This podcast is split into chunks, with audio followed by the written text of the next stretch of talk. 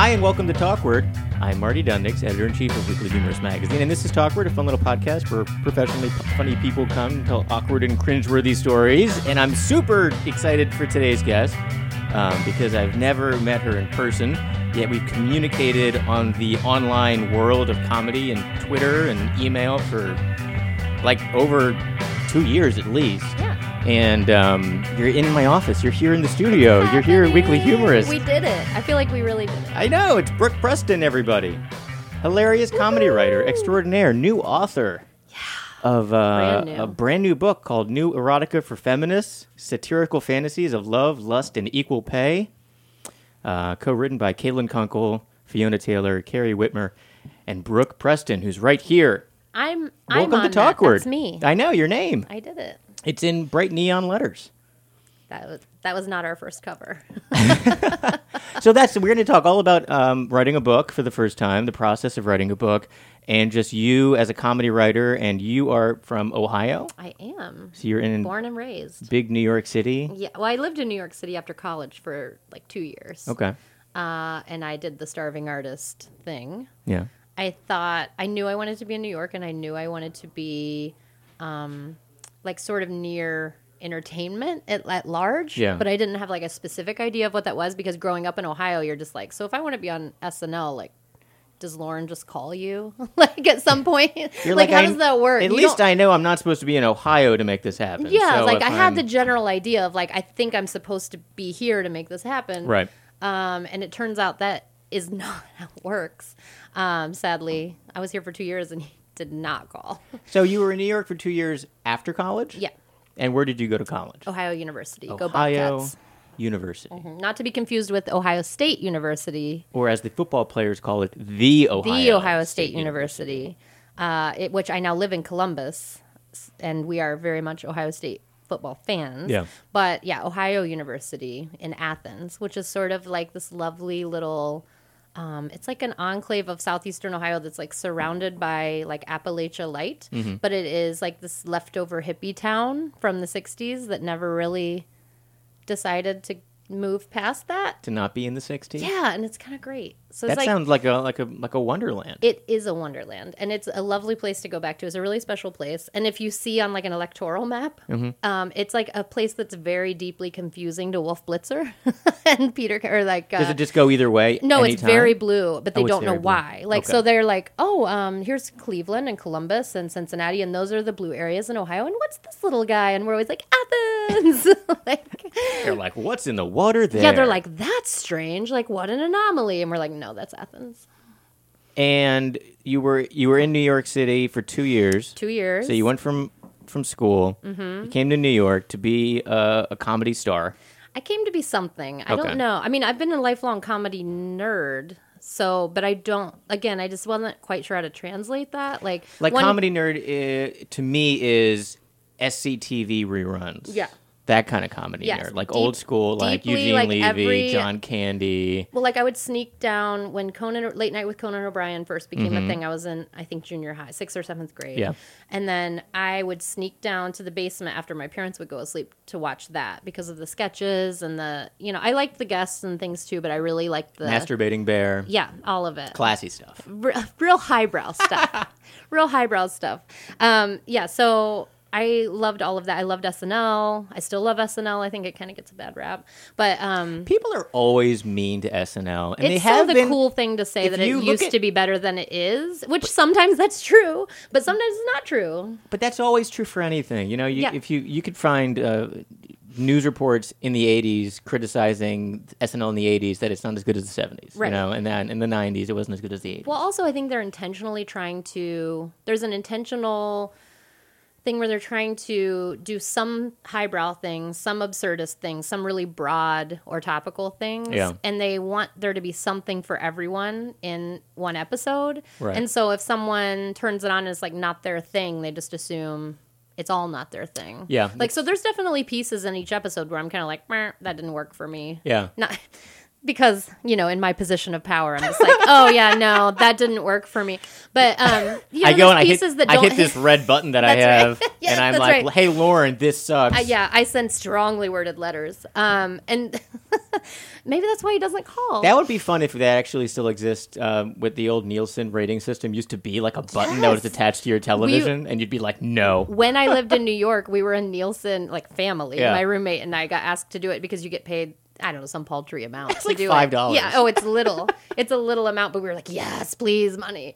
So we um, we lived in a studio apartment in the Upper East Side. Well, first, we lived in Roosevelt Island before it was cool, and so we were. Isn't just- Roosevelt Island like a psychiatric, an ex psychiatric hospital ward? Yes. Yeah, but it- when it we lived like- there, I think it was a current psychiatric. Oh, ward. really? Well, well, it was like two long-term care hospitals where people that didn't really know what to do with their loved ones that were in that camp Mm-hmm. um, would just sort of leave them, and so it was like we went in being nice Midwesterners with the the nicest of intentions, like being like.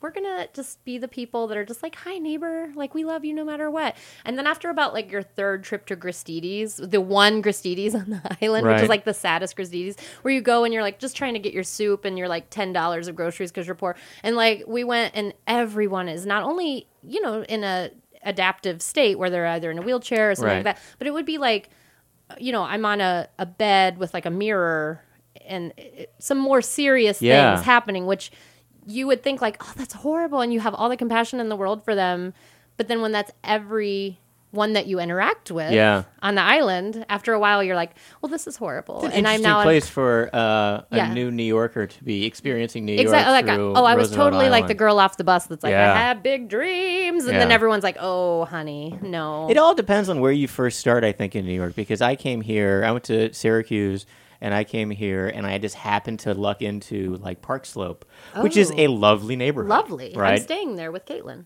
You're down the street from me. I, I I, live right down the street I from her. know that's wonderful. Ah, yeah, it's it's a very um iconic. Like to me, when you think of New like York and brownstone. Brooklyn, Yeah, Brooklyn. yeah, hundred percent. It's like uh, how people uh, lovingly used to think of the Cosby Show, yeah.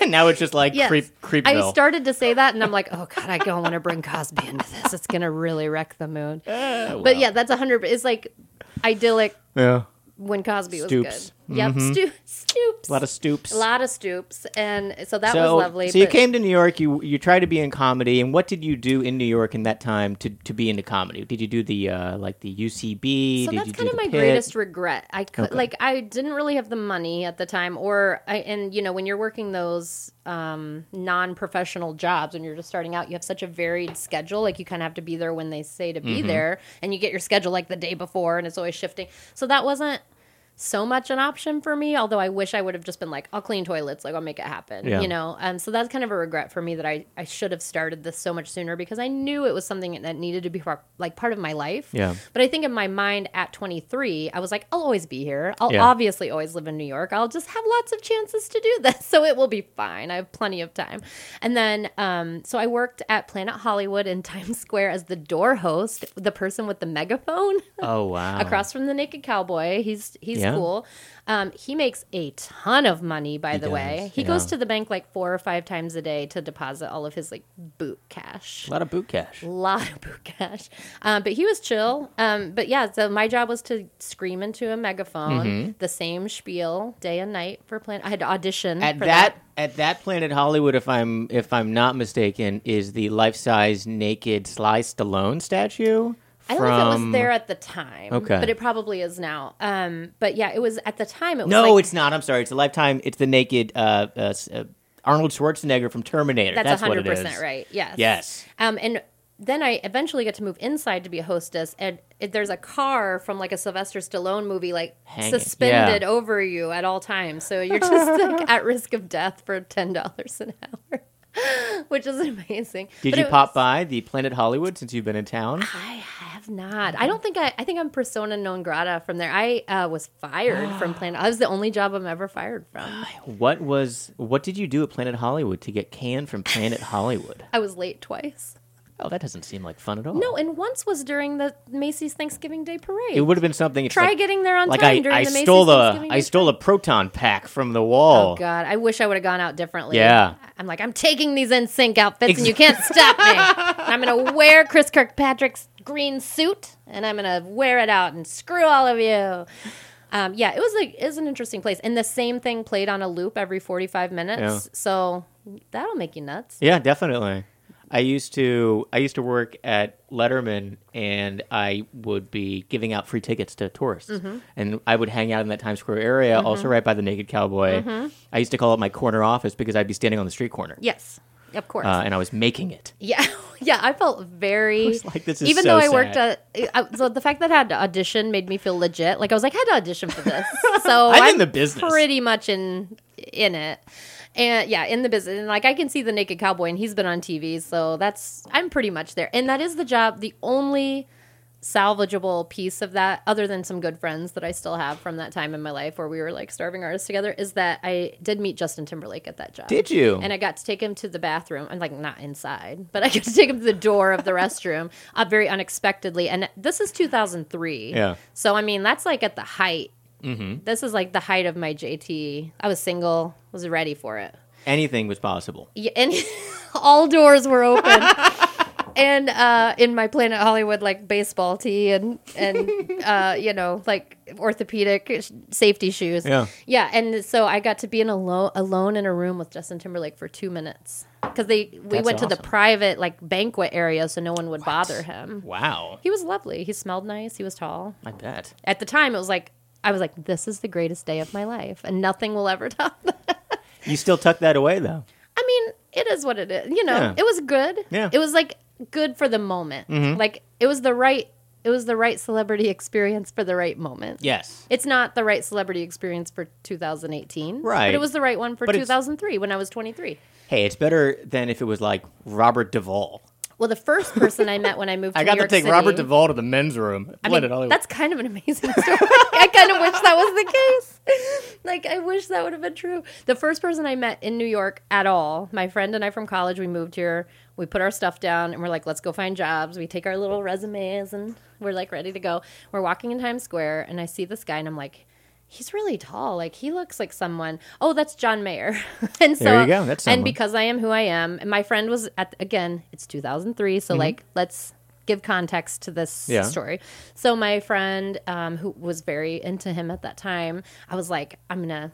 I'm gonna be the friend, like I'm gonna be the wingman that does this. So I'm like, "Excuse me, hi, are you John Mayer?" And he's like, "I am." So we like sat and chatted with him in Times Square, or like just off of it for like 15 minutes. He was lovely. That's awesome. He flirted with my friend. It was great. and at the time, it seemed very non-problematic and fine. I, I mean, I guess maybe I'm stuck in a time a time where because I'm old and and I, I think I stopped remembering or caring about celebrity at around 2007. Yeah, like no. things stopped registering for them. So people tell stories of like you know put it in context. I'm like that is the only context That's I the, know. That's it. That's it. But like it was like the you want to meet the right celebrity Yeah. at the time they're peaking. That's true. That yeah, these so are like all that was like a good time Yeah. to meet him, and he was lovely. Yeah. But yeah, and so that was like such a good like for us. We're like this is going to be New York for us. It's going to be like this Every all day. the time. every day. And you stayed be- for two years. I stayed for two years. I worked, um, so I worked that job. I worked a lot of internships. I worked like one or two day internships that were very exciting for like MTV. I was like, I worked for MTV Made sometimes as an intern, like a casting Yeah. intern, but not for long. You know, they would they would just be like, come down for a day or Yeah. come down for two days, and then. Um, I got paid forty dollars once to stand outside of TRL um, with a poster for Mm-hmm. someone I had no idea who they were, and be like, "Woo!" So that was a good day. Yeah, So just real high end that was a hugely popular show. high there end in entertainment. Yeah. Uh, high end entertainment stuff. Uh, and then uh, I worked at a political nonprofit that was eventually dissolved into MoveOn PAC called uh, Music for America. Okay. So I did that. I was like a state coordinator for them. And at this time, are you doing any comedy writing? Not really. I mean, yes, but just not sending it anywhere. So you're comedy writing, but you're not submitting. But yeah, I had like a big notebook of ideas. I wrote sketches. I was part of a sketch troupe in college. Okay. And so it was very much part of my life, but I just and I was going to see a lot of comedy. So I was Okay. like in it. Like I would go to UCB like several times a week, Me too. but I never did anything about we it. Like were I in the to, same audiences, I bet. Probably. Definitely. I went to ASCAT a number of times because it was free at the like It you was could wait free. in line You for the free line. one. I would go to or you one. could pay to the I Right. went to the free one. So we were probably just like hanging out in line together. They had a ton. I mean, they would get and I Incredible. Maybe they still do. They moved the whole UCB thing to this weirdo theater that's much nicer, but it's so far away. Mm-hmm. Yes. Um, but the old school Chelsea This is the one, under Gristedes or I whatever loved that it. That is. was a Yeah. great That was awesome. It was a former like porn theater. Was it? Yeah. That makes sense. I've I read. Could see I that. think it was Amy Poehler's book where they talk about like first buying or renting that space and Yeah. having to like clean it I out cleaned it a and talking about how that's so disgusting. Very. Finding things that you just can't forget. It was amazing to go to the, uh, those ASCAT shows. You would go and it would be like Amy Poehler Incredible and it would be cast. like uh, current SNL cast members and uh, late night people and Yes. So I feel like I was collecting a lot of comedy experiences that now still influence me. So it, Mm-hmm. it wasn't like for nothing, but I definitely wasn't performing. And I was doing some my first freelance writing, just like music reporting or entertainment reporting freelance. And um, I worked uh, as Spiewak, the like the coat uh, streetwear company. I was a PR Oh, really? person, like an intern for them for Okay. a while, paid intern. And so like I just did a variety of odd jobs. Yeah. I worked at Cold Stone Creamery for a while and sang for tips. Did you? Yeah, on the Upper East Side. So like, I was really, I did. So the show that I went to, that um, I went to Conan O'Brien's 10th anniversary special Okay. at the Beacon. That was amazing. I went to the show that still to this day, I'm like, that was one of the best things I've ever done. Um, they, do you remember Soundtracks Live at UCB? They did. Yeah. They tried the show where they like Yeah. did the live soundtrack to 80s movies and then they my understanding of it is basically reenacted an 80s movie like a john hughes movie from memory or something sort Right. of like like a real drilled down like a dumbed down version of it Yeah. so they had they were taping a pilot of that at beacon theater they filled it up with a live audience and the cast was incredible and it's almost like apocryphal because people don't believe me that all these people were in one thing Mm-hmm. but it was tina fey amy poehler paul rudd most of the people from the state which i was huge mtv Mm-hmm. Yeah. the state were you a fan of the state I like the state. I like the. Uh, they had so many good shows. Uh, they had the original Jon Stewart show, which only lasted like one season. Yeah, but it was so good. It was so good. and uh, yeah, just so like all of those people Yeah. from that time were all in it together, and um, and more, and it was just one of those special. And they did sixteen candles, oh, cool. um, and it was just such a special thing to see all those people really. N- Not even like at their famous levels yet. Like I Yeah. had no idea. I don't think I knew who Paul Rudd was at that time. But looking back and seeing the pictures from it and being like, oh, Yeah. "You were really young, and yet you look the same." Exactly the Exactly same. the same. Like oddly the oh. same. Oh. Like he sleeps in Tupperware or He something. absolutely has a deal with a witch. Yeah. Like 100%. That's not natural. yeah, he is like a Benjamin Button, in, but he's not really doing anything. It's not happening. the opposite of Benjamin Button. He's just doing nothing. It's yeah. There's no aging. He's not aging do you in think reverse. it will happen all at once? Or do you think, like, one day he'll wake up and be like, no, I'm He'll just 75. Yeah, he'll just become an old person. We won't know that it's Paul Rudd. He'll be He'll like just- and then he'll just fade into the be normal people. Yeah, he'll Yeah, just be like 95 one day. I think, I feel like, I don't know him, but I feel like it would, that he would be okay with that. He'd be like, "Thanks, man." That's yeah, he'd be like, I got enough time. It's yeah, cool. It's fine. That's amazing.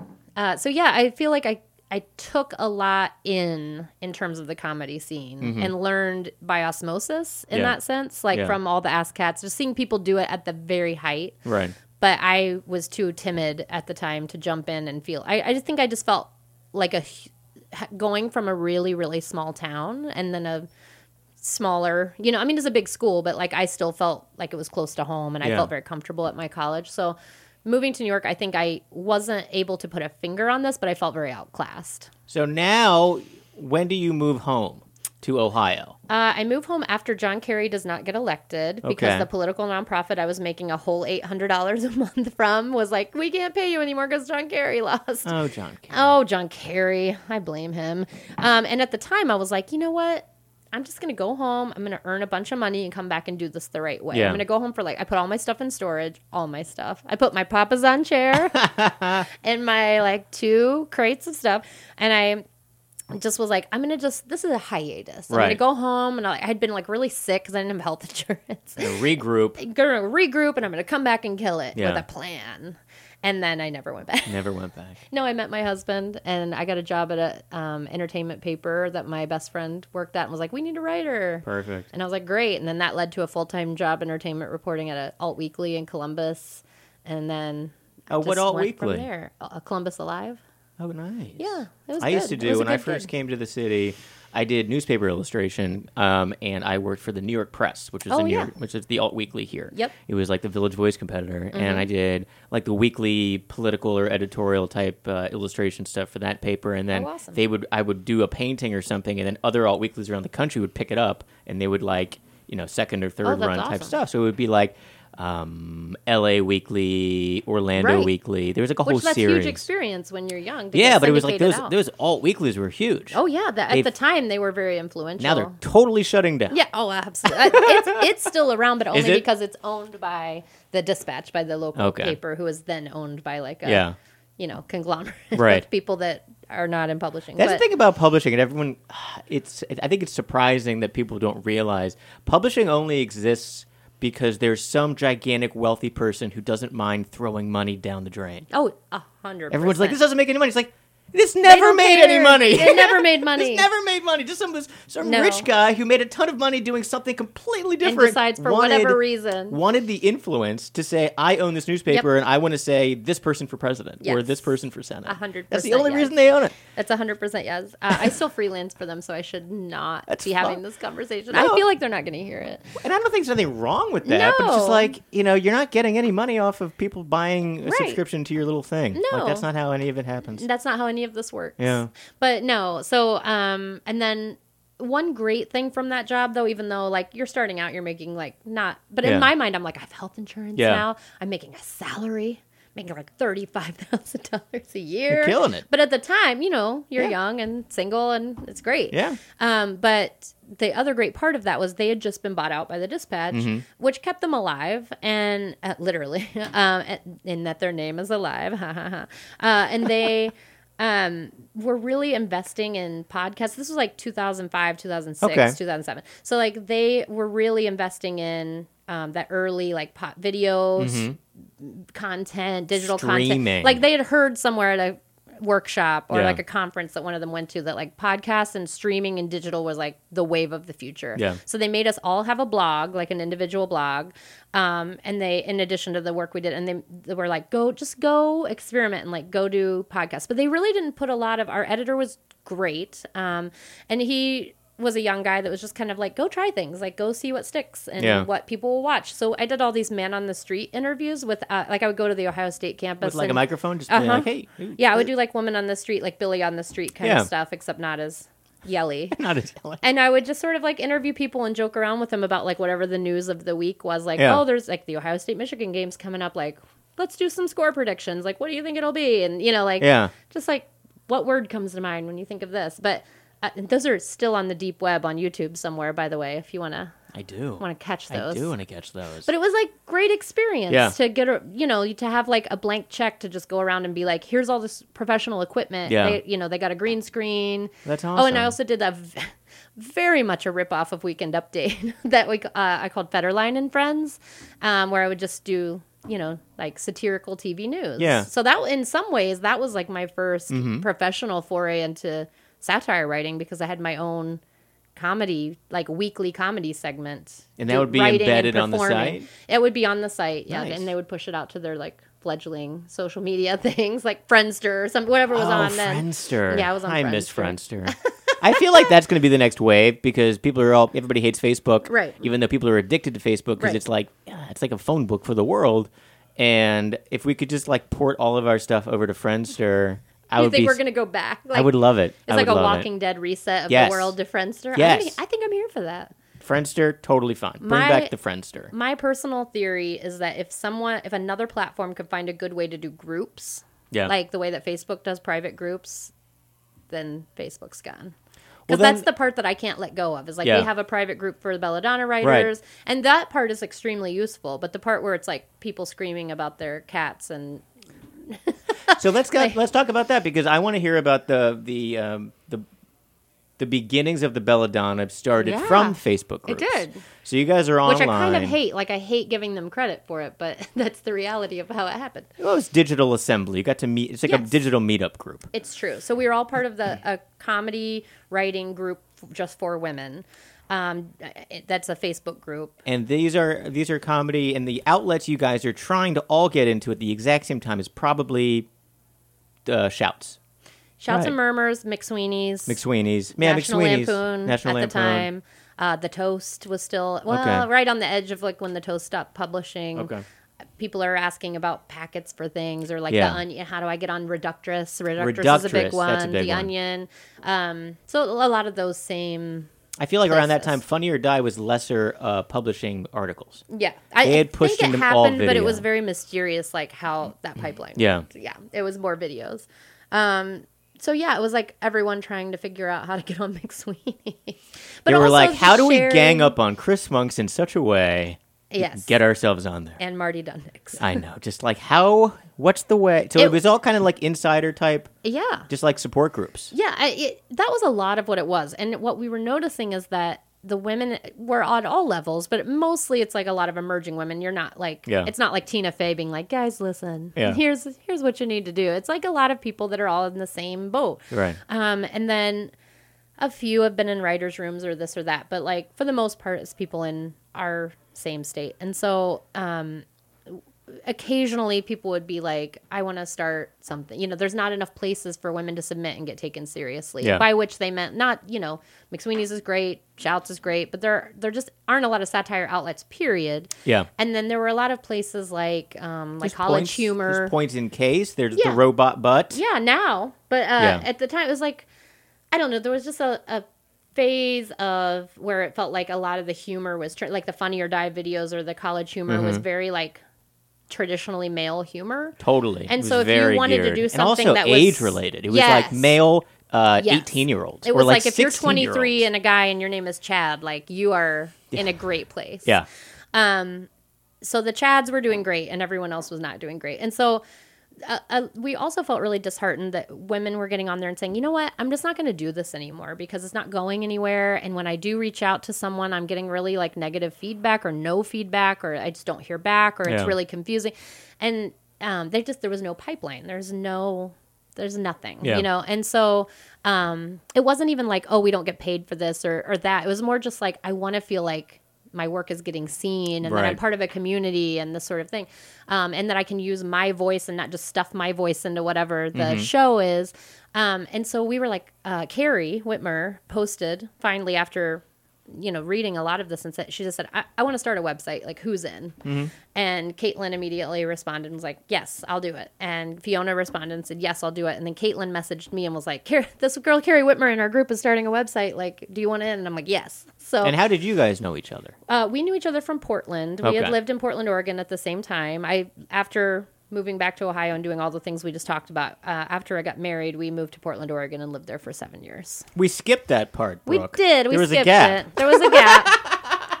you know, looking We'll back, change it that in wasn't editing. linear. Sorry, we missed the whole Portland chapter. So Portland was seven years, and then we moved back to Ohio. Anyway, so uh, yeah, this I was already back in Ohio by this point. Okay. But Caitlin had been my teacher at Curious Comedy Theater for a like an advanced sketch class Mm-hmm. that I took, and I'd been like nine months pregnant.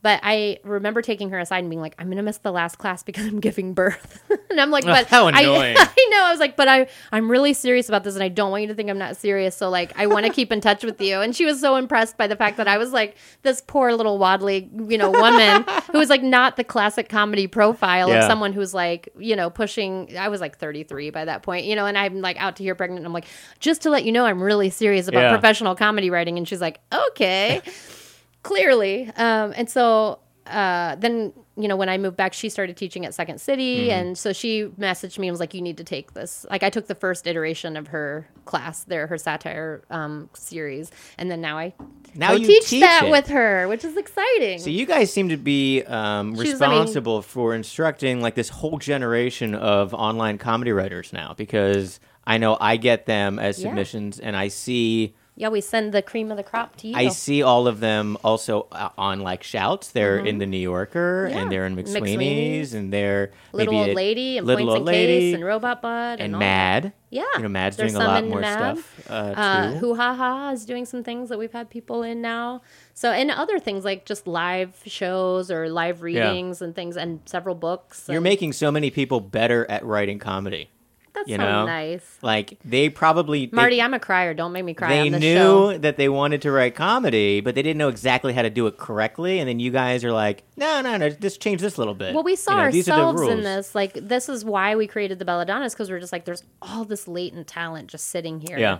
And there's nowhere. I mean, there are places to submit it, but I feel like they just need that extra little, like, but do this, you know, or like, but just have the confidence to do Right. it and like go ask for what you want. And so um I tell people to submit to Belladonna because you guys give feedback that's useful.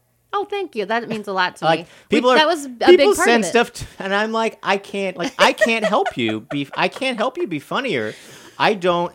It it takes too much time, and and and I'm not a comedy instructor. You guys are. Well, it helps that there's four of us. If Yeah. there was only one of us, I'd be like, it's bad, bye. It is. It's too fast. I can't handle it. It's too bad. many. It's All not right, good. Bye. Yeah, it is. But But, they'll be like, you of us is guys can tell people exactly what to change, or they can take a class. I recommend your class to uh, all everybody. Thank you. And I'm That's like, awesome. how about this? Go take that. And the second city is great because it offers online classes. So you Yeah. don't have to be in your, I mean, obviously it offers in person classes as well, and intensives and workshops. But like the online piece was for me a revelation to be Mm-hmm. like, I can be hooked into this larger thing and feel like I'm really doing something and really learning something from where I'm at Mm-hmm. because I was no less serious about it, but just life things and family things. I'm, you know, suddenly you're in Columbus and you have a mortgage and a kid, and you're Yeah. like, well, that didn't necessarily go on the path that right. it maybe would be ideal for Right. comedy and the traditional pipeline but i i realized later how serious i was about it like in a way i've told people like getting pregnant for me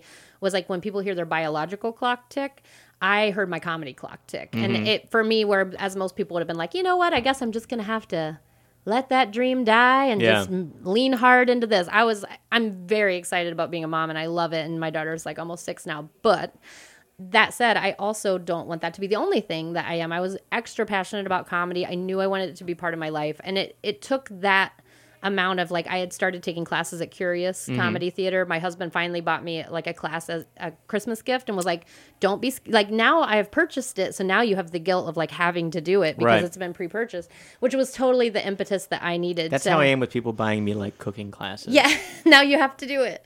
So because he knew I wanted to, but I was just like afraid of failing. Like I was afraid of being mediocre. Mm-hmm. Yeah. And so then you're like, well, I don't want to like top out and be like, oh, Right. the thing I'm really passionate about, it turns out I can't do.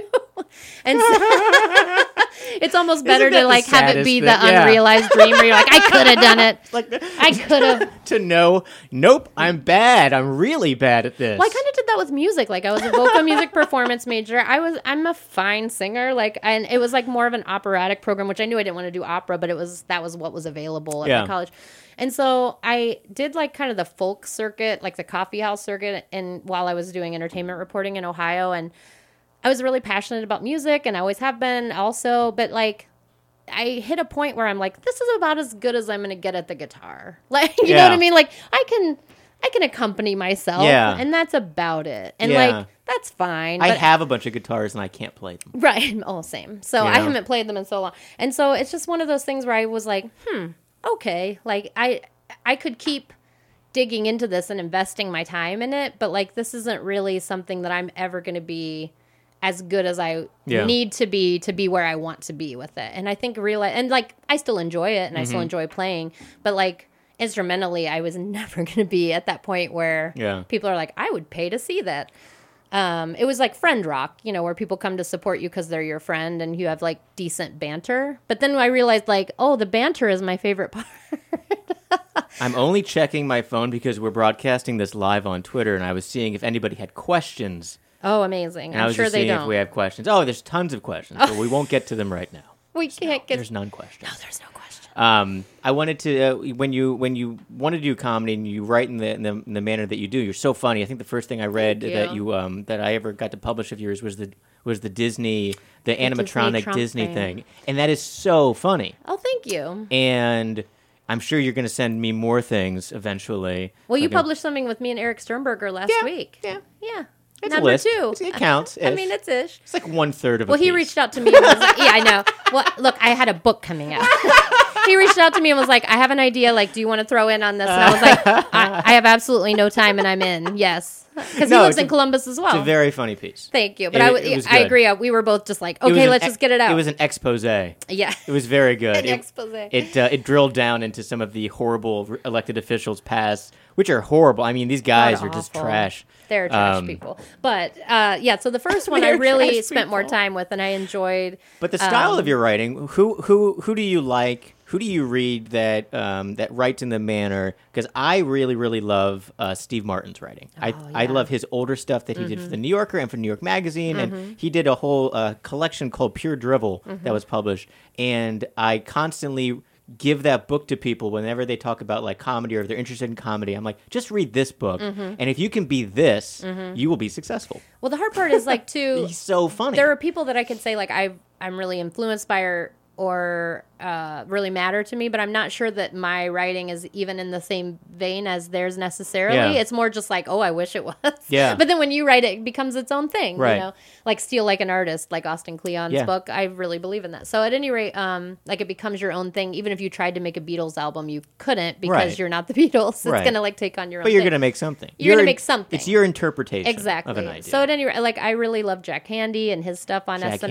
Handey. That was one of the, the, the biggest thrills that uh, I got was reaching out to Jack Handey, and he wrote me One Piece. Amazing. It took me a year and a half That's to get him. I got his email from somebody else who said, "Don't tell him how you got this contact info." And You I gotta said- love that. I said, I "Okay," won't. and I reached out and I got him, and I was like, "Hey, I'd really love if you could." write-" And he was like, "What's this about?" And and then um, it just happened that uh, Bob Eckstein did the illustration to accompany the article, so it made it into this perfect thing. So Incredible. It, like turned into a great That's so package. much street cred. That's it did, amazing. and then it let them kind of uh, they became uh, connected, and then they worked on a project together separately. Cut me out completely. That's fine, That's fine. but it was so thrilling to get a piece by Jack Handey Because I mean cool. I had all the Deep Thoughts books. He's just Oh, yeah. so absurd. I had them so all funny. growing up, and like uh, Ted L. Nancy, whoever that actually was. Uh, like Yes. letters from a nut. I actually did the book jacket for um, when uh, he, we actually had a book imprint at Lampoon years and years earlier. And there was a book called Hello Junk Mail by Ted L. Nancy. And I got to do all the book design for it. So I was Mm-hmm. Emailing him back I and think forth. I have that book. and and he's he's in it, he is a nut. He- He, is an absolute crazy. But yeah, person, that but sort of like absurdist tinge Yes, on that things that are like stuff. folksy mixed with like crazy absurdist, Yeah. uh, or like stuff um, that takes a turn, but like in a in a such a nonchalant way. Yes. You never saw it coming, and they still don't acknowledge that it was a turn. but there's some you know? joy in it and i think that's why i love satire writing is like i am i really deeply identify with like amy poehler Mm-hmm. and that it, she just brings a lot of joy and community to it and i feel like having worked on like i've done marketing for comedy theaters and i've done you know that sort of thing. I've seen like the stand-up world and the improv world and they're all interesting and great and have great people in them but there's like a segment of comedy that's like sort of just attracts like deeply broken people Yeah. you know and that was never my favorite part where it's like just a bunch of people being like oh this uh, you know like our life sucks Yeah. and we hate everything Everyone's very depressed, Yeah. and all the jokes are around how they uh, how depressed are you? Oh, I'm, I'm more depressed than you. Oh, Yeah, you, have to- you have and to, I never out- really bought that that's, outsad like- Yes, somebody. you have to outsad someone or outshock them. Yeah. And that's not my brand of comedy. Yeah. Like to me, I was, I think that's really a reductive view of comedy. And so to me, it was about like the joy of sharing this laughter where like, even if you have very different backgrounds, you're like, oh yeah, like that's, that we relate to that on Yeah. some level. And that's really funny. So I don't buy into the theory that like comedy comes from your brokenness Yeah. necessarily. I think it can, you know, like there's It definitely can. people that Yeah. I find funny that do that, but there's also people that seem like John Mulaney. it seems like I love John incredibly well adjusted, Yeah. but also incredibly funny just because of the way he sees the world. Um, so like obviously like the Tina and Amy Yeah. people of the world. Um, Mike Sacks is like Mike a- Sacks! He, he blurbed our book. He lives up the street from Caitlin and I He's in Park Slope. he's been like a, a satire hero of mine. So when he wrote back and was like, "Oh, I love this book," I was like, "Oh, cool." He's such a cool, he's cool, such cool, a nice guy. He's such a nice guy, and I think maybe it's funny because I met him through just mutual friends, Mm-hmm. and I just met him socially, and we just hung out at a bar together. Oh, nice. And I just knew him as a guy who's a neighbor of mine. And then we hung out and we did like happy hour or whatever, and I connected with him with other people, and we just like it was just more of a social thing. And then like later on, as I'm not seeing him as often, he is like the comedy. Everyone, he's like the comedy authority. And I'm like, "Oh, like, I- "Wait a I, just, minute." I just thought you were this guy I met up the street. Has he written for you? Yeah, one thing. Oh, amazing. One thing. Amazing. It's very funny. yeah, well, he's he And, is very and funny. it's called NPR fan fiction, and it's really, really funny. incredible. Yeah. I wrote a piece for Second City that got in a um, like a festival that they were doing for women, and it was an NPR pledge drive, but done as like a morning by a morning show crew. Yeah. and uh, that was really fun to do to like combine those worlds. I really love the NPR world. Yeah. and it's ripe for for satire. Even Oh, though I love it. they're love so it. funny.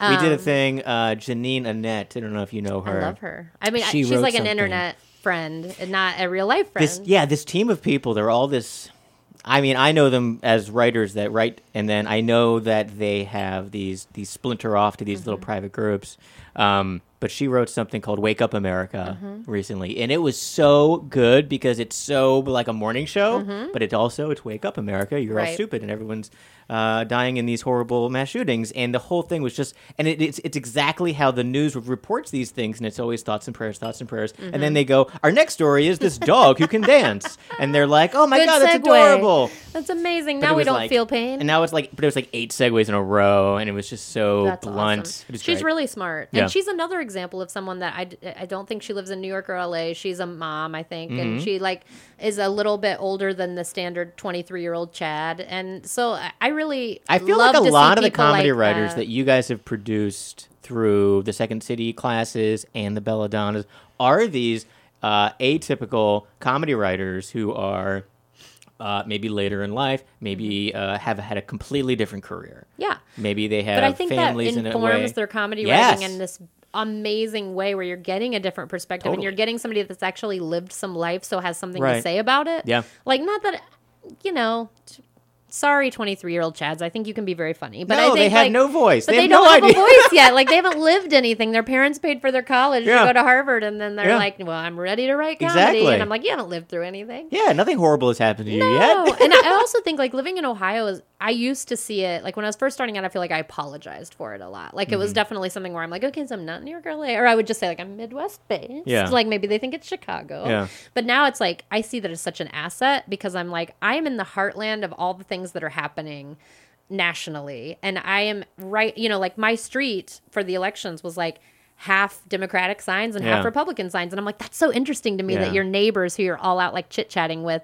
they're like side eyeing each other, like, oh, what are you? Okay, interesting. You know, but I mean, I'm right at that point where it's a lot of the conversations that we're having are manifesting itself in my mm-hmm. life and in my community in this really real way that I think is interesting to observe up close and good mm-hmm. for my comedy and gives me a different voice than you know other people Yeah. and so to me that helps me establish a voice and a sensibility um, and i like living you know i live a block from the park and i don't get stabbed and it's amazing hey, not getting stabbed. Very. Uh, I think not underrated. getting stabbed is so underrated. um, but yeah, I love I love where I live, and I I like to come. You know, I'd like to come here more often, Yeah. and like Well, you have it- will since you're a big time author now. I mean, since I'm famous now. So let's talk about the book because you guys wrote uh, an article that luckily went in McSweeney's. Yeah, so well, And- first we pitched it to the New Yorker, but we pitched it as slightly different. Um, we Womp pitched it as uh, I think it was something like porn for the liberal woman. Okay. And probably, first of all, it's amazing that Emma Eschaltz even received it because I'm sure it went in her spam filter for that reason.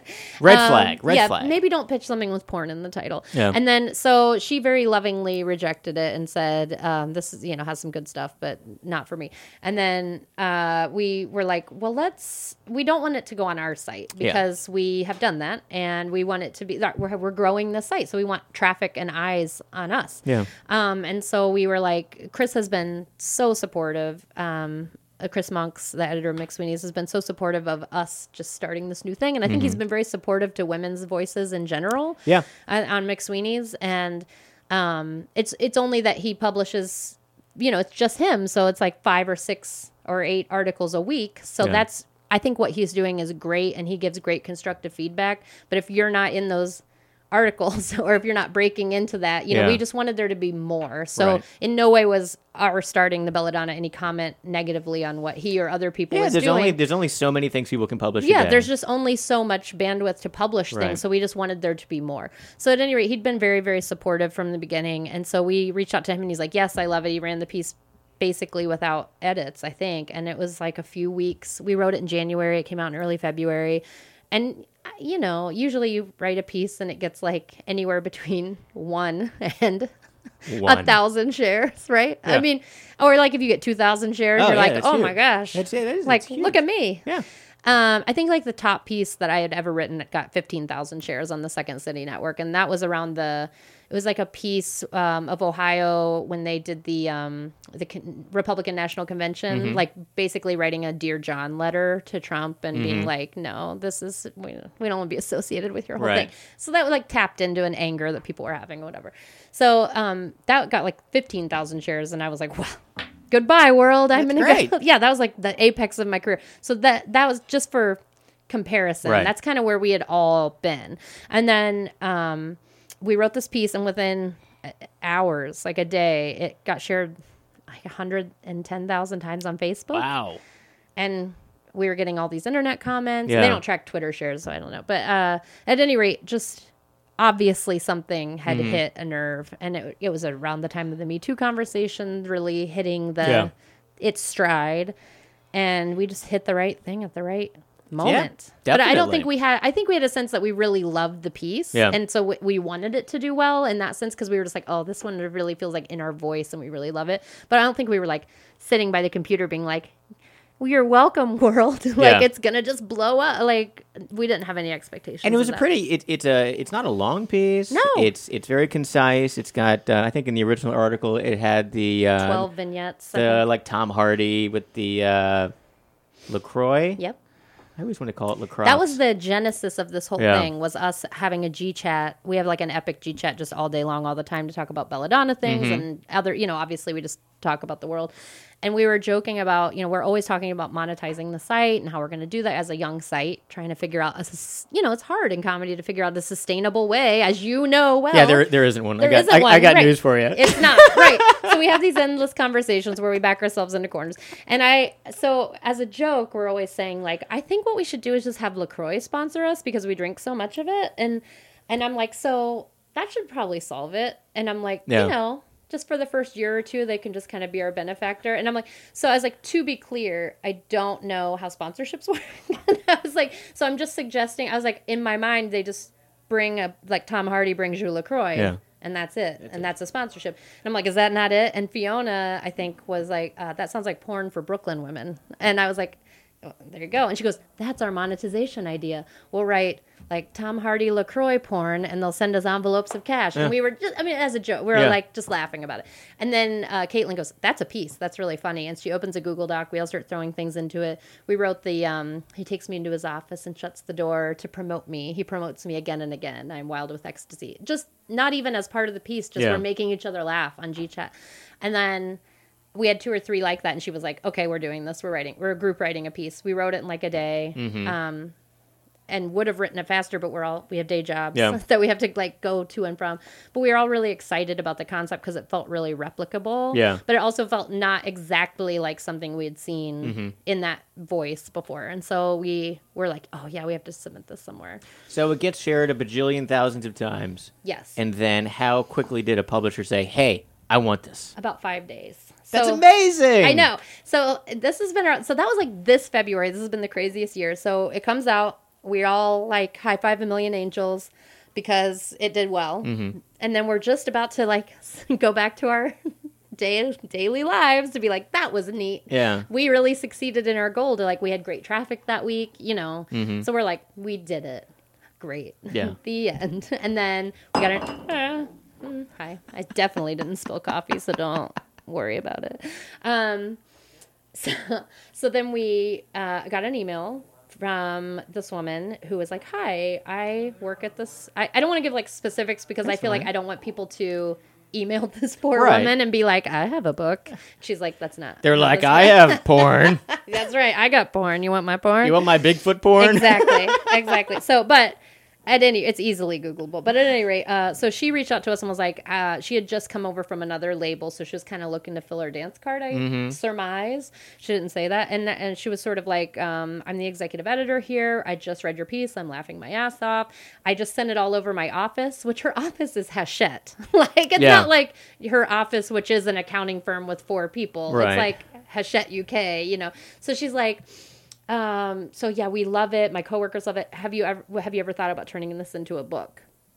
we're like, Have I? It's like it's been four yeah. days. we were like, that's literally all we've thought about. since we've been eight is how do we turn anything that we've ever thought or written into a book, a comedy book? And we're like, yes. So we write back. So first we Google her to make sure she's a real person and that it's not like a highly literate phishing scam. It's like a pyramid scheme. Yeah, we were like, we want to publish your book. You just have but to it just doesn't pay us. happen. I mean, I, Yeah. it just doesn't happen. So you just feel like you have to do your due diligence. So we reached out and we're like, yes, amazing. But like, we didn't really have our hopes too up because it seemed like, well, maybe she sends like 50 of those and then it drops off and you Yeah. never hear from them again or whatever. And so we were like, yes, amazing. Like, we'd love to chat with you about it anytime or we could put a proposal together or how does this work kind of thing.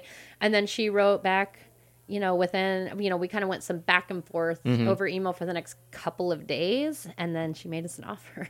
Boom. No proposal. That's awesome. It doesn't happen No. ever. And it- before anyone that is listening gets um, very, very jealous, please know that we had had all of the traditional no's and experiences through up until that point. Yeah. So this isn't like I just got into comedy one day and just got Yeah. I just didn't have to work for it at all. Like we've been rejected so many times. So But those stories are sad. yeah, those stories are sad. We don't want to tell them. Yeah, but I mean, it is important to know that uh, somebody on Twitter had uh, like a hashtag or something, a discussion where it was sort of like talk about your like how your rejection shaped you. Mm-hmm. And i said um, or like what was your first mcsweeney's piece or how many times were you rejected by mcsweeney's? I said i was rejected 14 times before i got a yes. But then my second yes i got a book deal from. So like keep going Yeah. you know? And that piece was rejected by somebody else. So if we'd just been like oh maybe it doesn't have legs Right. you know then we wouldn't have this. So Well, I would have published it. thanks. Um, do you publish books? Should we do it Humorist Books launched it uh, in August. amazing Humoristbooks.com. Good to know. Good plug. Good segue. um, so at any rate, so that happened, and then through that we got an agent. Like she, we were, we were the saddest people. We were like, so, um, so sorry to be these people. How do we do this? Like, how do we get an agent to negotiate Yeah. this contract for Yeah. us? And she was so utterly fair with us and was like. Go tell them you have an offer on the table, Yeah, and you'll be surprised Like, that people really- might want to work with you. It's like if you don't have any sort of an offer and you have a book, nobody wants No to one wants to represent work you. with you, and it's then the second you once have you've already on the table- sold everything Yeah. and they have to do literally nothing Yeah, but take was ten like- percent or whatever, they love that. They love it. So sure enough, people were like, "We would love to work with you." And we're like, "Amazing!" So it was a good week. Um, and then so we got an. a- I mean, we interviewed like three or four do agents. In what's your literary agent? Uh, David Black Agency. It's Is that Susan like all literary? Yeah, yeah, And are you represented as as a single group, uh, yeah. We're just like represented together as, as a a. belladonna group? uh, not as the Belladonna because we keep it. It's not Yeah. a Belladonna book per se, even though we're the four editors. But you of it. four are represented together. Yeah. So you don't all have separate agents who are fighting with each other. exactly. That's that's good. That's very important, and we we all get along really really Yeah. well. We just ha- and that is an important facet of this is like finding your tribe or your mm-hmm. people that like I think each one of those women are like comedy queens who are so hardworking and so talented, and I'm so lucky to like partner with them.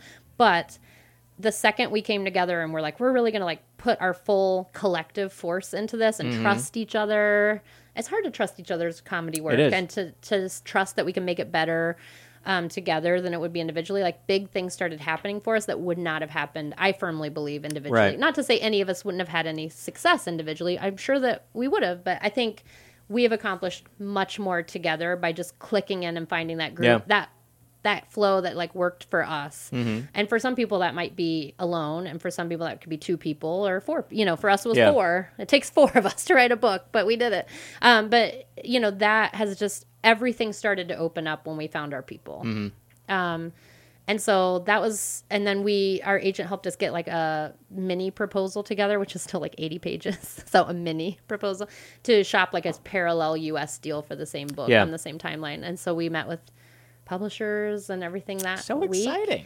yeah it's crazy So then going from the uh, the written article, which is not that long, and then you scaled it to Yeah. a book. yeah So you had how many vignettes in the article, 12 and then how many are in the book?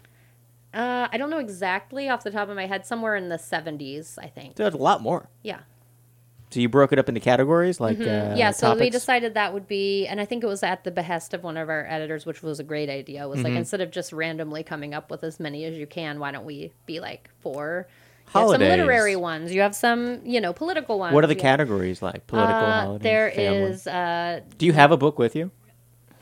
Do I? I don't know. I think I may have given it away. Oh, I have postcards, but they don't have the. Uh, it's like new erotica for uh, for literature is one like li- Okay. women from literature.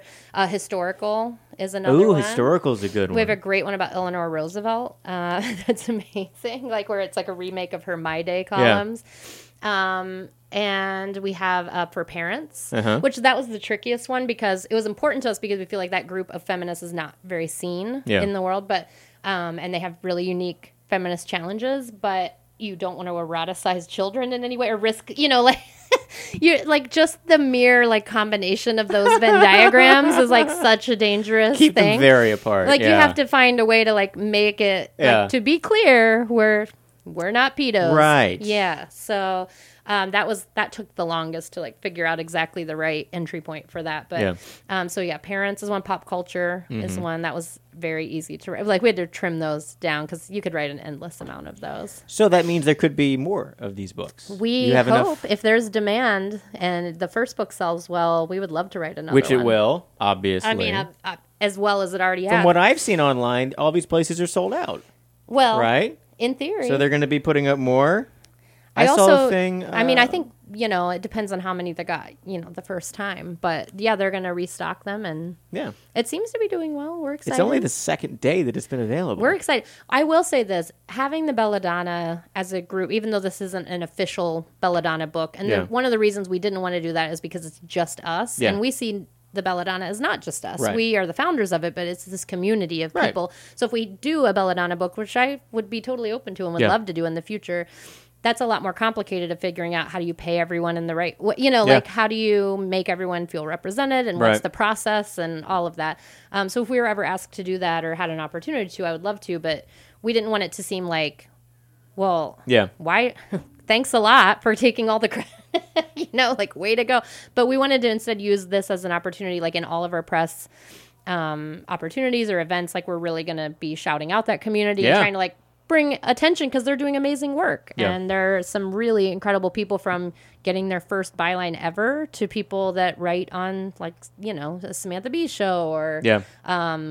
uh, Sasha Stewart wrote for Larry Wilmore Mm-hmm. when it was on. So like we've had some authors and you know some bigger people, but uh, I like that it's like all levels, and we really want to use this to elevate those- those, voices. It's fun getting those writers because in the, it, I'm finding a lot of people who have maybe day jobs writing if Mm-hmm. at other places don't get the outlet to write short little pieces. Uh, yes, that is true. You know? yeah, I think they don't, re- or they want to, you know, or maybe they're not fully in the writer's room and they're just getting to submit sometimes, Yeah. like they're doing social media or something like that. So we're really interested in how we can expand those pipeline, like traditional pipelines for women. Yeah. I think we're still really young in our own, you know, uh, in our own publication, so we're just sort of finding our voice in that and our advocacy in that. But that's really important to us is to start to have the conversation of like okay great we we're building this thing together. It seems to be working. We have this great internal community where we're sharing opportunities and people are getting stronger and giving each other feedback and sharing packets and opportunities. But then like where does this go from there? You know how can we continue to widen the pathway to actually go to some paid opportunities to go to some careers um, and you know just to figure out how to make this as impactful as we possibly can Well, you're building a new brand is, is overall what you're doing, and I think that it's it's fun. I mean, there's uh there's, there's Reductress, Mm-hmm. uh, and and they're sort of female skewed satire. they are i mean they're it's just more but I feel like you guys took yours in a completely different direction, where it's more we satire. intentionally did that because we didn't want to step on their toes. Yeah. We've several of us have written, you know, contributed to them before, Yeah. but they're a parody of a women's magazine, so like Exactly. a Cosmo. So it's kind of fake news articles ish mm-hmm. in, in that kind of. I've heard it called the feminist onion. I don't know if they would call it that, but that's sort of That's why the they're- voice. yeah, that's how I but see them there, being So there is a very much a uniform voice that they want to achieve because it's that magaziney Yeah. voice, which is can be wildly funny.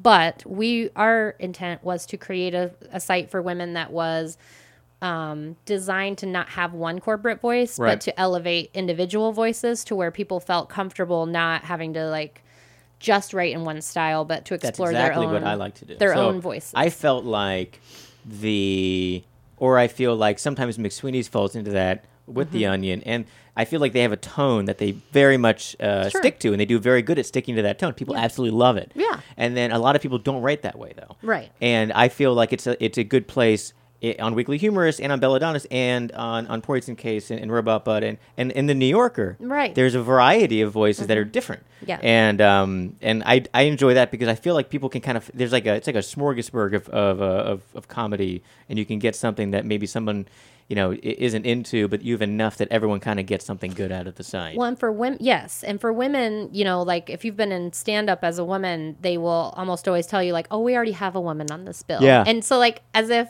you As couldn't be a different jokes, kind exactly, of funny, like, yeah. "Oh, sorry, someone's already telling your jokes," and you're like. We don't Huh. need any we don't need any more period jokes. That's They're right. like what? Exactly. Yeah. That's all we can joke about, and it, That's how people To think. be clear, if that's that's a valid thing for satire, Yeah. also that we welcome, but it's not the only thing that women talk about. You know, so Yes. it's like the or, or in different voices. You know, Right. you could do similar material in different from different angles. So for us, um, it was really important to be like, there's this absurdist piece, or there's really highbrow stuff, or really biting political Yeah. or social satire, or just silly Right. light things that are really fun. Sometimes we ask specifically in our newsletter, could just send us like light fun things to because it's Yeah. 2018 and everyone's tired. Less news. We're tired stuff. this month. Like send us funny like light things about cats. Evergreen, normal. Yes. Yes. and those are we've had some really amazing things like that go Yeah. big on our site just from People like it. yeah. They like it. It's Everyone like a- likes to laugh It's right now escapism. honestly, I think that's part of why our book has enjoyed any level of success. Is like these are weighty. There's weighty issues Yeah. uh, underlying it, underpinning it, and I'm glad that they're a part of it. You know, Mm-hmm. we definitely wanted to talk about emotional labor and talk about these, um, like the Me Too movement and things that we really care about. But those conversations do drain you, even though they're important to have. Yeah. And so to us, this was like the steam release valve of Yes. that, of just like, we still want to talk about it. This is still a part of who we are, but we need to laugh. Yeah. Like we're really sad because it's of all the things that have happened. And um, so, and it was also very serendipitous that the midterms went the way they did. I think Yeah. that was helpful. But yeah, so it's it's good to just also have that lighter side and be able to approach it from a Yeah. a joyful place too. I think that's fun. Also, uh, the, maybe the way uh, the uh, internet is anonymous, and maybe and maybe uh, female writers have noticed. I I don't notice gender when I get the emails mm-hmm. necessarily at all. I just read the content. So I think If maybe everyone was like you, Marty, the world would be a better I don't know. place. I don't know if I'm doing it on purpose. Maybe I'm just lazy, but I'm just like I'm like reading the content. I'm like, yeah, yeah, it's fine. Yeah, that's All good, right, that's funny, Yeah, yeah, right. flag that for later. Yeah. and then it's not. You know, you, you see that it's a, a girl or, or a boy, and maybe you don't know if it's a girl or a boy based on the name because there's lots of gender Right. uh, neutral names. Right. Um, but I mean, I think I think that's also been something that it's like you you can on the internet the the cream rises to the top because uh, you can kind of it's of more egalitarian. Yeah, In yeah. theory, at least, you hope. in yeah. theory, it seems to be uh, helping. How about that news story about how there weren't enough pitch packets for late night because there weren't enough contenders? We saw that. I was just like, did what? see that. Yeah, I don't buy into that theory. Obviously, Yeah, We- there's so many people. Well, that's part that goes back to the conversation of widening widening the pipeline Yeah. of like comedy writing and women in comedy writing are like an iceberg. Like you're seeing this little piece sticking out, Mm-hmm. but there's all this below the surface. There's all this talent just sitting there waiting Yeah. to come to the surface. And if you're not in UCB, if you're not in these places, eh, you're not able to, or you don't feel safe there because they've had some issues as well with Yeah. um, things. And uh, I'm not making a comment on that one where I haven't really been a part of that Yeah. scene, so I can't make a comment about it. But I would say like women don't always feel welcome or safe in in any space for you know some reason. So uh, it's their prerogative. So at any rate, I think like making it um, wider to be like, hey, there's all these great voices that clearly have something to say in this moment, like. I think the reason women are enjoying a lot more success in the satire world is they have a lot to say right now. There's Yeah. a lot of there's a lot of anger coming forward of There's women being like, of- you know what? Yeah. Actually, this is not okay and this is not right. And I have all these pent up thoughts about this. Yeah. And that's making for great comedy. Like Yeah. great art sort of arises in time of not that all satire is great art, but you know what I mean? It can be. Can be. I think Yeah, can like, the really perfect satire articles that are topical are the kind that are they're really funny, but they also educate you in something. You know, it, Mm-hmm. Right. it makes you laugh. It also makes you think Yes. Because it shows the hypocrisy and it shows how ridiculous something is. We have found, I have found personally that any time a piece has done well for me, and this, I'm not saying this is necessarily true 100% of the time across the board for everyone, but for me, the pieces that always have the most success um, being shared and res- responded to in a public way are because they're at the intersection of like funny, but anger. Um, And people reaching out and being like that, it gave them that extra, like, yeah, you know what? That's not right. I'm going to share that. Yeah. Um, the lighter pieces are great and they can do well too. But it's usually for me, it's been that moment of someone being like, oh, I feel that way too. And that's why they click the share button. It's not necessarily because, I, I hope it's because they laughed. Yeah. But I don't think it's just because they laughed. I Courtney think they uh, identified with Courtney. Kocak. Um, she's a I love her. I got to meet her. I was in Los Angeles uh, two weeks ago, She's and I got to best. meet her, and she's delightful. She writes for Danger and Eggs Um, on uh, Amazon. on Amazon. She's very funny. She's and, extremely uh, funny and smart. She wrote uh, something for me around the uh, Kavanaugh hearings, and it was so. It was like an anger. It was a rage satire piece Mm-hmm. where she had channeled her anger into something that was incredibly constructive. Yep. It wasn't just shouting on the internet. It was it was doing something very creative and funny and poignant, and it was like it was showing the ridiculousness of someone saying um, not to believe uh, uh, uh, women, Mm-hmm. and it was it was it was perfect. It was like, yeah, I'm going to do this because She's really great. You and know. That's why I love satire in general is because it's it is a harder form, I think, and I'm biased, but I, I think satire is a harder form but a, a higher, like a greater form of comedy because you have these raw emotions that you have to harness and turn into something and you know, to try to point out a vice in society, to try to have a singular angle where they can see through your sarcasm or your uh, you know, your uh, hyperbole and see what you're really trying to say you're really trying to bring justice in some way. You know, Mm-hmm. I think it attracts people that have a strong like justice Yeah. antenna. Yeah, where they want to make things right. Yeah, and I try to be a receptive uh, e- editor when someone sends a piece like that, where it's like you can tell that that they have that going on, and they have this sort of constructive rage where it's going to actually inform someone, and and you feel as the editor, you want to get this up as Right? soon as possible. You know, I'm like it, it becomes like my mission to publish their piece because of this uh, this amazing message that they have for the world, and you're like, yes, I'm, I'm going to be part of this, and you're like, you, you try to write back ASAP, going up, and you have to rush to your office, Of and you have to get it up. And then you want to you know you, you feel good posting it because you're sharing their Posting, their words. there's no greater crack in the world than writing a piece and having that instant gratification of like a timely piece where it goes up that same day Yeah. or like the next day. Oh, that's good. It's I try rare. to get, I it get can up in like the next hour when people jump on It's something ama- really good that- but that's rare. I drop everything and I'm like I have to make art for this immediately Yes, exactly. Not only does that mean the writer has to be able to cogently distill their rage into a constructive, funny idea Yeah. quickly, which is hard to do, but it means they have to find the right outlet for it, and that editor has to be willing to throw. I mean, there's a lot of things that have to like fall in place the Yeah. right way so it doesn't happen that much, but when it happens, it's so good. yeah I'll be on like the subway and they we kind of have subway uh, sometimes subway signals uh, for the for the cell phones and I'll I'll get something on like on like one stop it, it's like every stop you get Wi-Fi and then in between the stops you get no Wi-Fi. Mm-hmm. I so noticed that today. I'll like get an email in one stop and then I read it. And I'm like, oh, then I have to like write them back. And I'm like, I'm posting this right when I get off the subway. Well, the pace of news now is so fast that like by the time you get to the next stop, you're like, ah, no, never mind. It's already Let's- old. Sorry, we're not talking about that anymore. We've Like not really, but kind of. the news cycle is already over for that piece. Sorry. Well, we'll get pieces like three or four days later, and it's. That's I'm way. sure that in their mind they're like thinking, "Oh, I'm still thinking about this and talking about this," and it's like by the time we would get it up and people would read it, it's out of the news cycle, which is crazy. That's a crazy fast news cycle, and it's become a classic piece by then. yeah. I brought up. I brought up your article from McSweeney's. Can you read any vignette that you like from the book? Sure. Yeah. Now, from- now these are any from the McSweeney's in the book? they're all in the book. Okay, so they are in the book. Well, you pick out one, and then you get to read one, and then that can be Mm. your awkward story for Talkward. Um, oh, I love it. yeah, Thank you. you're welcome. Uh, let's see. Uh, this is one that has gotten a lot of uh, a lot of likes. Like people really enjoy this. Uh, okay, it's, I get catcalled on the street by a construction worker. He says that he can see I'm smart because I have enormous books.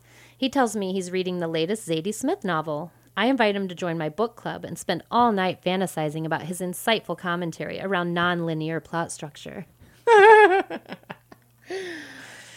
Ah, you ladies are so smart. Oh, thank you. You knew all kinds of big words. We we had to look them all up. I did. we were like synonyms for good. And Um, that's why I like being in uh, uh, Caitlin's book club. I'm in uh, your I co-author's book club, She's amazing. and the whole group is amazing. She's incredibly well read. Her whole apartment is like all All the books. books. you wish you had time Yeah. to read and we're reading. I have many books in my apartment, and I've read maybe one percent. And I don't know when she reads them. She reads constantly, but she's the most driven person. You Yeah. know, she's always comedy writing, she's teaching, she's writing this book. Yeah, And yet, she makes time for every everything. it really makes me look bad because I try to use that as my example for why I haven't read things. And she's like, oh, yeah, I read that, and then this, and then that other thing. And the book club is so organized uh, where we'll meet and then we'll talk about all these things. And then the next day, she'll send this detailed email with links to everything we, we talked Mm-hmm. about, things where we can read more about a topic. It's so good. It's so wonderful. She is a lovely, uh, like administrator, administrator in the highest sense, Yeah. not a, you know, not an executive assistant sense, but like she is just has that mind to be like, how do we organize this? How do we move it forward? She just keeps us all moving forward. Yeah. Like she's a lot of the reason that the Belladonna works as well as it does. Everyone, like each one of us, plays a different, Yeah. A different equal part, but she is just so driven that she won't let things fall off the plate. She's not the person that's Yeah. like, oh, I wish we had done this. Right. She makes it happen. It's good to have people like that around you. They, Oh, like- she's just they a kind of- dynamo. they just drive everything forward. New erotica for feminists, satirical fantasies of love, lust, and equal pay is in bookstores now. Go pick it up. And you guys are doing a huge book tour uh, of events. I know, and specifically in New York. So if people are listening in Yeah. New York, um, you have stuff tonight, tomorrow, and Friday.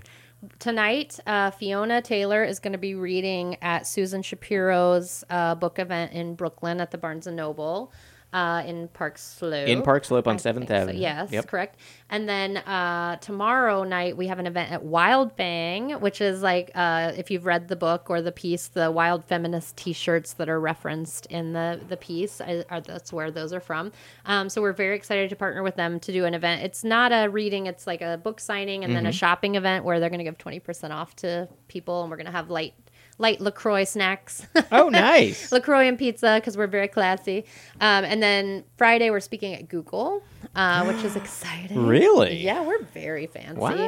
Uh, so we're speaking at Google during the day, and then in the evening, we're going to have our big official book launch Mm-hmm. at Books Are Magic in Brooklyn, and that'll be at seven thirty. And then we're going to have like some mingling to follow at sixty one local down the street. Okay. Um, but yeah, that's our that's our big event. Like, come come hang out. We're Everyone gonna sign come hang out. Yeah, come hang out to at one or all of those events. Be a And- groupie.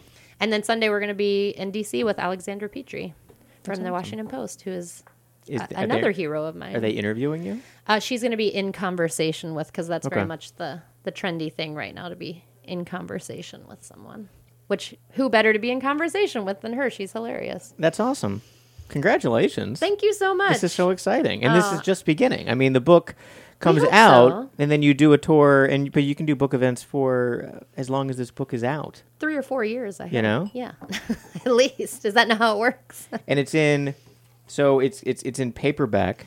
It's in paperback in the U.S. It's in uh, hardcover in the U.K. Oh, I saw the the, the yellow book is the is Yes, the UK it's version. basically the same book. Yeah. It has some slightly different.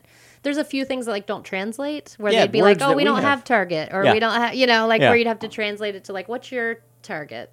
Um, which, by the way, their version of TJ Maxx is called TK Maxx, That's an odd small change, right? Yeah. Yeah. TK Maxx. TK Maxx.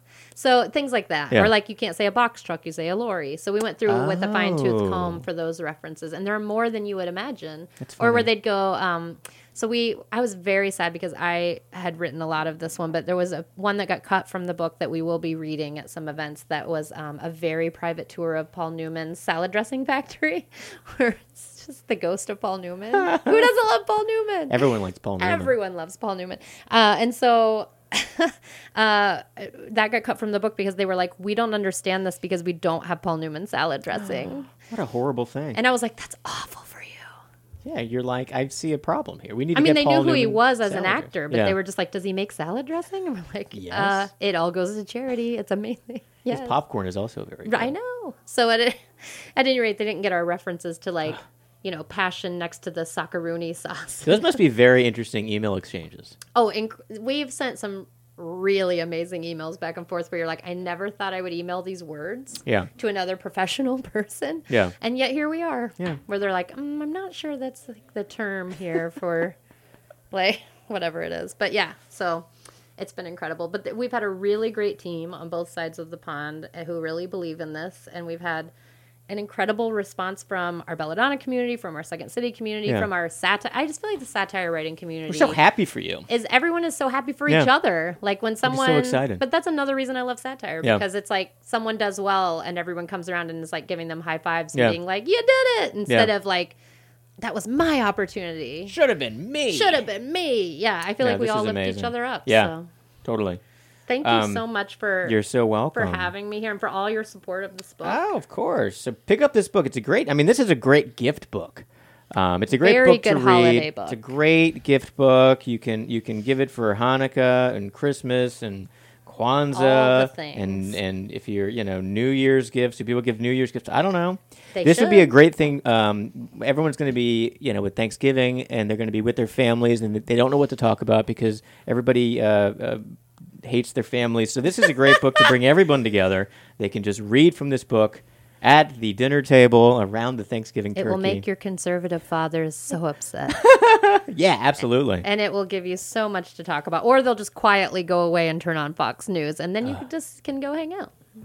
Wouldn't that be? You should get you should get uh, the people on the Fox and Friends to profile this book. Maybe they would. I don't think it would go the way we would hope. Mm. Yeah, probably. How we did, however, do a show where someone uh, had the suggestion that people should send it, like they should buy a copy and mail it to their worst senator. And I think that's great. Like That I would would be love great. for like Ted Cruz to get hundred copies of this and be like, "Damn it, what is this? I hate this." Pence. Pence would love this. There's two Pences now. Greg Pence, his brother, his whiter, worse brother, somehow Oh, yeah. got elected to the House of Representatives. 'cause Oh, God. What we need now is more Pence. we need more Pence. So like, I don't know how that's gonna go, but You should have had um, one of these. Can be the next time can be written. Uh, a vignette can be written by Pence's wife. Can be very specific to Pence. I had lunch with a man today. no. It was everything I'd hoped. we had soup. oh, Brooke Preston, everybody.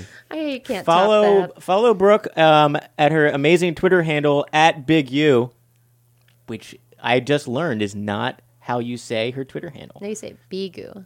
Bigu. Yeah, bigu. So like it's bigu. B I G U is her Twitter handle. Everybody, it's only Mm-hmm. Yeah. four characters. I know, which is why I'll never get rid of it. It's amazing. I I sadly did not realize Twitter's full potential when I joined the site in 2008, and uh, just was like, this will be a fun thing to try for four weeks, Yeah. and then move on. And so I can't let go of the four letter handle. It's so great, Love it. but it is like a it's a silly nickname my husband and I have for each other because like uh, Uh, what it basically is shorthand for is like when you are with your person and you have like like that culture of two where there's mm-hmm. like there's only two people that are the same kind of weird and you mm-hmm. find the person that's like your brand of weird. So that's what we're like we're bigus that's what we are. Is like and I don't know it came from some long lost conversation that we don't know the origin of anymore. So we don't know what it that was or well, but that part of it has stayed with us, and so we call each other Bigu. So that's the story behind the Twitter handle. Yeah, So no one will ever forget your Twitter handle, even though to remember it, I say Big U just because it's everyone does. That's what everyone. I assume that everyone thinks I'm posturing. There, there is a rapper, a street rapper named. I think his is like Big U One. Oh no! And so occasionally I get like, Added. yeah, I get Yeah. like the the errant Yeah. mention from like Rick Ross, who's like, shout out to my homie, and I'm like, oh, it's me. And you're like, thank you. I I just want to send a selfie back. Buy my of like yeah, I want to send a selfie back of like me in my kitchen in Ohio. That's like love you. like we're homies. like I was just cleaning up. yeah, Thought I'd say hi. exactly. Like I'm at, I'm volunteering at my daughter's kindergarten. so yeah, uh, but I would hang out with them. Sure. I think I would make a great. if you're ever in Athens, Ohio, yeah, well, I live in Columbus I'm now. sorry. Yeah, or I mean, I'll come to Athens. you'll come to. Athens. I love Athens. It's only a couple hours away. But yeah, if you're ever in Columbus, Ohio, come hang out. Um, so pick up this book. Um, what's the website for the book? Is it neweroticaforfeminists.com? neweroticaforfeminists.com. You it's links to buy. There's a uh, handy book club kit that you can download for free. Neat. To make it easy to make it your book club pick with like discussion questions and recipes and games to play and uh, lots of you know fun things like that. So definitely go to neweroticaforfeminists.com. Um, Buy it, request it at your local library. Um, if your local bookseller doesn't have it, please request it because that's really helpful that they can see that people want it. and can you buy this for digital? Yes, we have a, an e-reader version and there's an audiobook version. There's Uh, a narration of all of these vignettes. This woman that did it is incredible. Her name is Soneela Nankani. I really hope I pronounced that correct. She's a professional audiobook Yeah. narrator. She did Giselle's book, no big deal. Hello. So basically, we're Giselle, is what I'm saying. and she uh, just had just the right pitch perfect voice for it and loved it and loved what we were doing. So yeah, there's an audio book. You're like, oh, this book is hot. Did and I write this? I know. I was like, woo. I was like, turns out this is a good book. Uh, but no, she was amazing, and she just hit it just right to make it like sexy and funny and warm. And so, um, I even if you buy the print book, I totally think the audiobook is worth the additional. Yeah. it's it's a thin book. It's it's not a huge investment. It's not like Get the audio book Get or both. Uh, join Audible for that free month or whatever the heck they Look, can I do. love Michelle Obama as Yeah. much as the next person. She's gonna sell her books. Yeah. She's Yeah. all set. She's fine. She's gonna do fine. We need our books. we Listen need our to books uh, yeah, listen to this on the book on the on the Audible. New erotica for feminists, satirical fantasies of love, law, lust, and equal pay by Caitlin Kunkel, Brooke Preston, Fiona Taylor, and Carrie Wittmer in bookstores now. Thanks for being on the big show. This is amazing. Thank you. It's so nice to finally meet you. It's so great to meet you. Um, follow uh, Brooke Preston at uh, Big uh, Bigu. Uh, But it's- it's bigger. It's spelled Big U. I'm Marty Dundics. Follow me at Marty Dundics and uh, follow Weekly Humorist at Weekly Humorist. Sign up for our weekly e newsletter at weeklyhumorist.com. Buy digital issues um, at uh, weeklyhumorist.com um, and get the Android or uh, Apple uh, Apple iTunes app in the Android or Apple iTunes app stores. Just look up Weekly Humorist for weekly digital issues. Um, thanks for listening. This is Talkward, uh, and we'll see you next time. Bye. Thank you, bro. This is so nice. You're the best. Oh.